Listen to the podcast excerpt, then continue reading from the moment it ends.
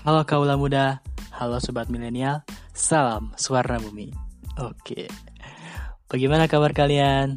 Pasti baik-baik aja dong ya. Jangan lupa tetap patuhi protokol kesehatannya, tetap di rumah aja, dan jangan lupa selalu gunakan masker kalian ke mana pun kalian pergi. Oh iya, ngomong-ngomong soal masker nih, pasti nggak jauh dari kata kesehatan dong ya. Nah, itu dia. Di sini kita bakal membahas tentang kesehatan. Yuk yuk yuk. Eits, bukan kesehatan doang dong. Kita juga bakal bahas tentang narkoba. BTW, si Faras tadi belum mengenalin kelompok kita kan ya? Yakin gak mau kenalan? Masa iya gak mau kenalan? Oke, baiklah. Kenalan dulu ya. Kenalin dulu deh. Kita dari kelompok 104 Fatma. Oke, langsung aja deh biar kepanjangan. Kesehatan. Apa itu kesehatan? Yakin kalian gak tahu? Kesehatan adalah keadaan sejahtera dari keadaan jiwa dan sosial yang memungkinkan setiap orang hidup produktif secara sosial dan ekonomi. Nah, bener banget tuh guys sama apa yang udah disampaikan kedua rekan gue di awal, cie rekan. Nah, apalagi di masa pandemi kayak gini nih, kita tuh harus bisa jaga kesehatan jiwa dan raga. Dari jiwa dulu nih, kok dari jiwa tuh kita jaganya tuh ya dari kayak misalkan kita bawa jiwa kita tuh happy, ke perasaan kita bahagia. Kok sedangkan dari raga ya kita melakukan aktivitas olahraga walaupun di masa pandemi kayak gini kita belum bisa berkumpul di kerumunan. Tapi kita bisa kok ngelaku, ngelakuinnya lewat aktivitas biasa kayak misalkan beres-beres rumah atau apalah itu. Halo guys, nama gue Heru Nugroho. Uh, Bener banget tuh guys Yang terpenting dalam menjaga kesehatan ada, kita adalah kebahagiaan guys Kenapa dengan kebahagiaan? Karena menurut gue Dengan kita bahagia Seluruh apa pun yang kita lakukan Insya Allah guys Itu bakal lancar Yaitu menjaga kesehatan kita apalagi di masa pandemi ini Karena menurut survei Orang yang memiliki tingkat stres tinggi itu lebih rentang terkena penyakit COVID-19 guys Jadi kita harus bahagia Jangan pikirin apa pun yang itu menurut kalian gak penting oke okay? Betul banget tuh. Apa yang dibilang oleh Heru Nugroho? Gak usah mikirin apa yang gak penting lah. Mending mikirin gue aja kan. Aduh, dah apaan sih lah? Selain itu kita harus menjaga sistem imun kita. Apalagi saat-saat kayak gini nih wabah corona. Ya salah satunya dengan cara konsumsi makanan yang bergizi dan istirahat yang cukup ya pokoknya istirahat aja lah ya. Istirahat yang cukup. Sama jangan lupa olahraga. Olahraga itu penting sih. Buat kesehatan kita. Iya penting pokoknya. Olahraga apa aja lah. Asal jangan main catur. Kalau main catur yang ada pegal tangannya. Bukan sehat. Tapi olahraga otak juga itu nah olahraga aja yang penting lah lari-lari kecil kayak sprint nggak apa-apa Bener banget tuh apa yang temen gue tadi bilang Apalagi di masa pandemi kayak gini Kita harus banget ngejaga kesehatan kita kita tuh harus makan makanan yang bergizi, rajin berolahraga, dan yang paling penting nih ya, kita tuh harus pakai masker kalau ke mana-mana. Eh, tapi ya setelah dipikir-pikir, kita tuh ngapain sih ke mana-mana di masa pandemi kayak gini? Lebih baik kita diem aja kan di rumah. Ya kalau nggak penting-penting amat, ngapain deh keluar-keluar rumah? Mending di rumah kan, rebahan-rebahan, nonton drama Korea. Kan bagus tuh, kita cuma di rumah aja, tapi kita tuh bisa membantu pemerintah untuk melawan pandemi ini. Iya bener banget, buat apa sih kita keluar-keluar di masa pandemi ini? E, mendingan kita di rumah aja, karena pemerintah juga menyarankan kan di rumah aja. Lebih baik kita di rumah mencari kegiatan yang nggak bisa, yang nggak biasa kita lakukan, seperti yang tadinya kita nggak bisa masak, jadi bisa masak. Yang tadinya nggak bisa main alat musik, jadi bisa main alat musik. kalau nggak ngebantuin orang tua dalam segala hal apa pun mencari kegiatan lah yang bisa ngisi ngisi ngisi aja biar nggak gabut. Di rumah aja apa nggak bosen? Bosen banget sih. Nggak bisa ketemu kawan nggak bisa nongkrong nggak bisa main-main. Walaupun begitu ini kan untuk demi kesehatan kita semua. Jadi kita harus mengikuti apa yang dikatakan oleh pemerintah. Kesehatan kita itu mahal loh. Nggak bakal bisa dibeli dengan uang. Jadi untuk teman-teman semuanya, stay safe and stay at home. Teman-teman semua, kita tidak boleh loh hanya peduli akan diri kita sendiri, karena balas kasihan mengikat kita satu sama lain, bukan rasa kasihan, tetapi sebagai manusia yang belajar bagaimana mengubah penderitaan menjadi harapan untuk hari esok. Dan kita perlu menerapkan tiga hal di dalam diri kita, yakni keyakinan, harapan, dan cinta. Tetapi yang terhebat adalah cinta. Nah, selain soal kesehatan, di sini juga kita akan membahas soal narkoba. Narkoba sendiri adalah obat-obatan yang bisa membuat kita merasa halusinasi, depresi, dan stimulan. Dan narkoba juga banyak macamnya. Narkoba dibagi menjadi tiga, yaitu narkotika, psikotropika, dan bahan adiktif. Contoh dari narkotika adalah morfin, heroin, dan ganja. Sedangkan psikotropika adalah syabu, ekstasi, dan APS. Sedangkan bahan adiktif adalah alkohol, nikotin, dan lem. Nah gitu teman-teman, tadi kan udah dijelasin tentang jenis-jenis narkoba yang ada kan. Nah, perlu kalian tahu juga nih efek samping dari pemakaian narkoba itu salah satunya meningkatkan frekuensi denyut jantung, irama jantung jadi nggak teratur, penyempitan pembuluh darah, dan peningkatan tekanan darah. Kondisi ini dapat meningkatkan resiko terjadinya gangguan aliran darah ke otot jantung yang akhirnya mengakibatkan serangan jantung. Jadi kita sebagai generasi muda kita gak boleh deket-deket sama narkoba. Pokoknya kita jauhin narkoba jangan sampai kita terjerumus ke dalamnya. Oke begitu Biasanya nih ya, orang-orang yang terjerumus ke narkoba tuh, mereka tidak ada niatan mau coba narkoba atau sejenisnya. Karena mereka tahu kalau hal itu adalah hal yang sangat-sangat buruk. Bahkan untuk dirinya, keluarga, dan masyarakat. Tapi karena dia berada di lingkungan yang buruk juga, mulai deh dia timbul rasa ingin mencoba. Biasanya nih, kalau udah mulai coba-coba, mulai deh ketagihan dan jadi pemakai aktif. Nah, bener banget tuh. Maka dari itu saya menyarankan agar teman-teman semua untuk menjauhi narkoba. Ingat, narkoba itu banyak negatifnya ya. Jadi Jangan sekali-kali kita terjerumus ke dalam lubang kegelapan tersebut. Dan teruslah aktif dalam kegiatan-kegiatan yang positif agar kita terhindar dari yang namanya narkoba.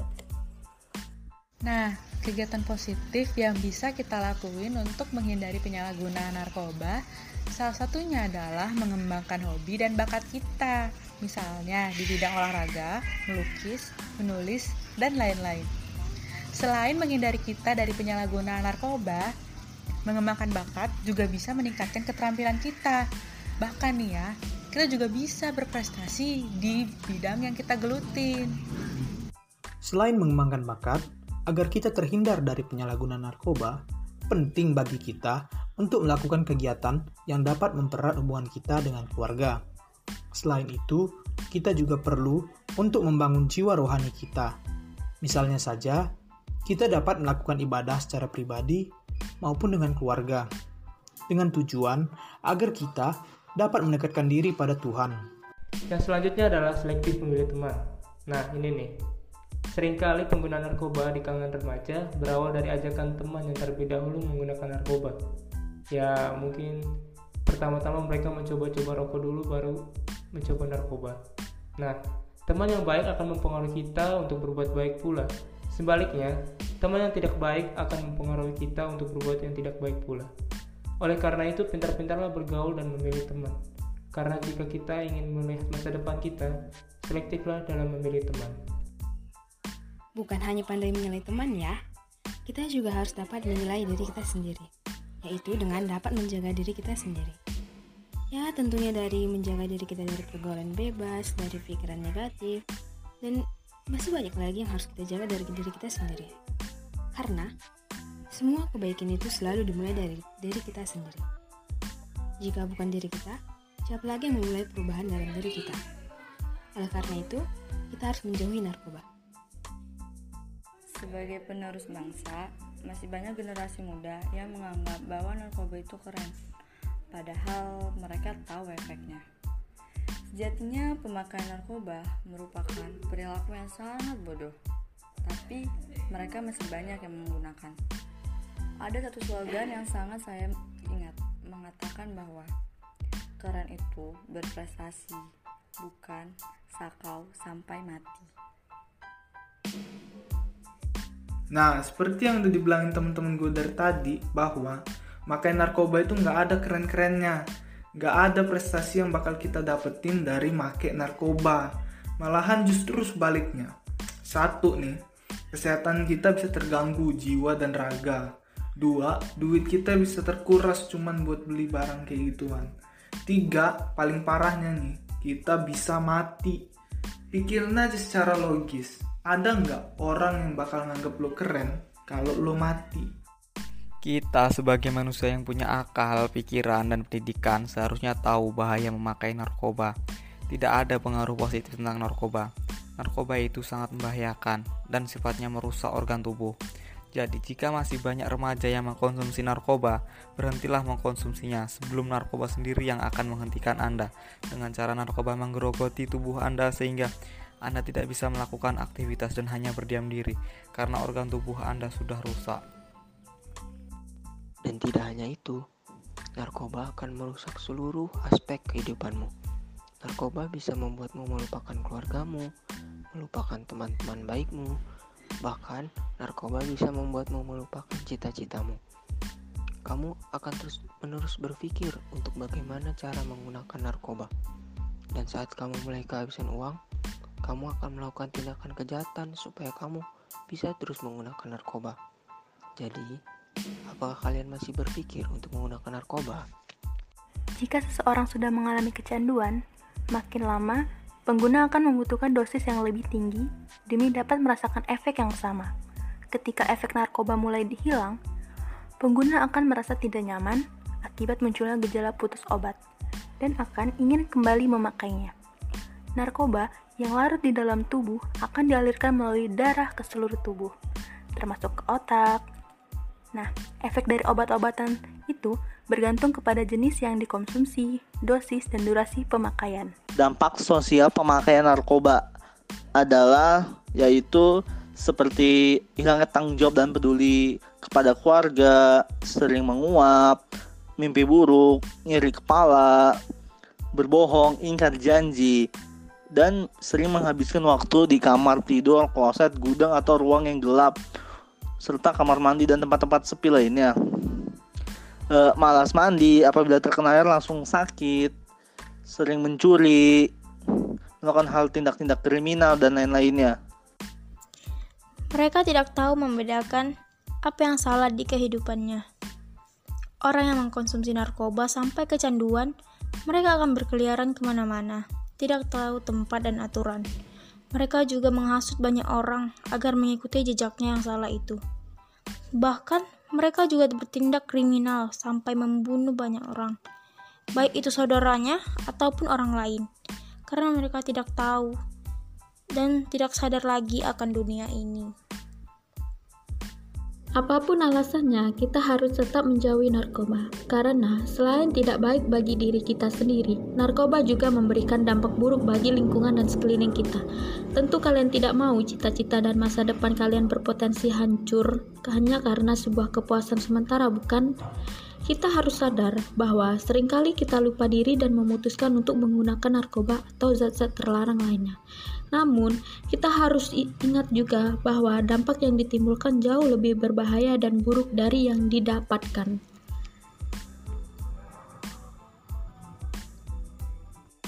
Narkoba itu mempunyai sifat yang membuat pemakainya selalu teringat dan terbayang, membuat mereka kecanduan dalam memakai narkoba. Sifat lainnya yaitu pemakai narkoba lama-kelamaan ingin menggunakan narkoba, sehingga menuntut orang itu untuk memakai dosis yang lebih tinggi.